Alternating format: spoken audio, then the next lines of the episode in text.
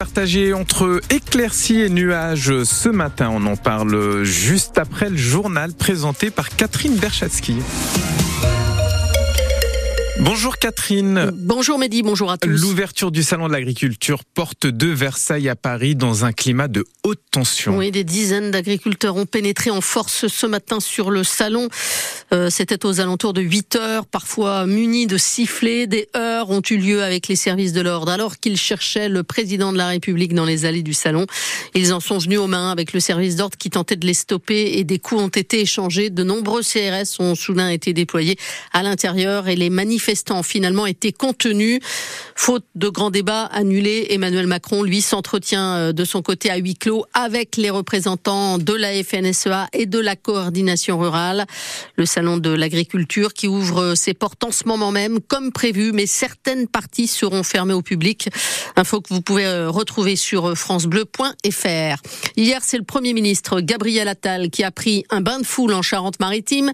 Le Premier ministre qui est venu passer la journée dans notre département il est allé notamment rencontrer les habitants de Cran-Chaban, une des communes les plus touchées par le séisme du 16 juin dernier. Des habitants hébergés depuis, euh, pour certains d'entre eux, dans des mobilhomes. Les maires des principales villes sinistrées, comme la commune de Lalagne, ont pu également s'entretenir avec Gabriel Attal et manifestement, le Premier ministre les a entendus, Marie-Laurence Dalle. On a bon espoir, on a été écouté. C'est Mathieu Priez, le président du collectif des sinistrés de la Laigne, qui le premier le leur a annoncé. Les gens qui sont dans les mobilhomes ne paieront pas euh, de loyer, jusqu'à ce que vous puissiez intégrer vos maisons. Et puis Gabriel Attal lui-même a pris le temps de venir compléter. Je vais convoquer les assurances à Matignon. Il faut maintenant que toutes les expertises soient réalisées, quitte à faire ce qu'on a fait dans le Pas-de-Calais, puisque le président de la République avait tapé du poing sur la table avec les assureurs. Ils ont fait venir des experts d'autres régions. Moi, je demandé qu'il y ait le même traitement. Ensuite, je vais leur dire aussi que pour les personnes qui sont actuellement relogées à leurs frais, il puisse y avoir un geste. C'est exactement ce que les sinistrés du tremblement de terre espéraient. Il l'avait dit à Gabriel Attal lors de son arrivée.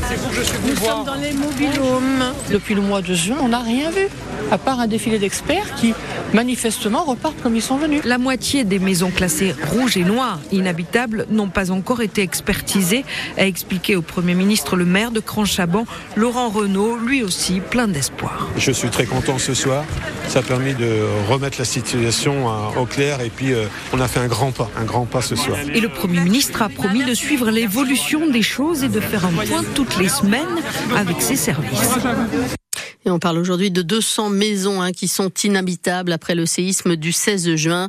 La visite complète de Gabriel Attal en Charente-Maritime et ses annonces sont à retrouver en images et vidéos sur francebleu.fr. Deux ans jour pour jour que l'Ukraine est en guerre après l'invasion de l'armée russe. Depuis le conflit s'enlise et l'Ukraine est à court de munitions. Elle a reçu hier le soutien de plusieurs pays alliés qui promettent de nouvelles aides financières et militaires. La présidente de la Commission européenne, Ursula von der Leyen, est arrivée ce matin à Kiev.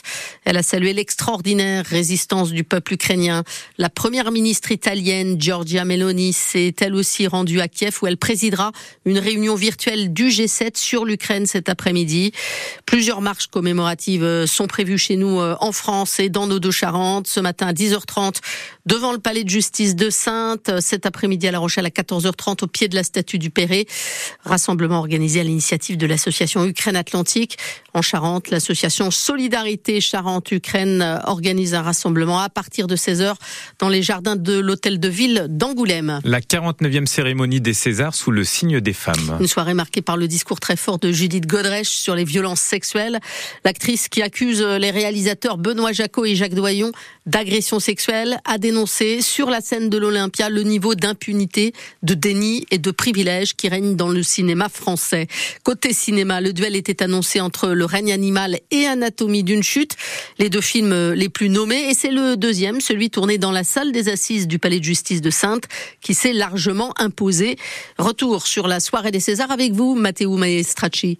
Le César du meilleur film est attribué à L'anatomie d'une chute Meilleur film, meilleure réalisatrice, meilleure actrice pour Sandra Huller, Swan Arlo, meilleur acteur dans un second rôle, meilleur montage et meilleur scénario original. Six Césars, six mois après sa palme d'or canoise et après avoir remporté de nombreux prix dans plusieurs pays, le film de Justine Triet poursuit son chemin pavé d'or en attendant les Oscars. Deuxième femme seulement récompensée pour sa réalisation dans l'histoire des Césars, Justine Triet a pensé aux femmes justement sur scène.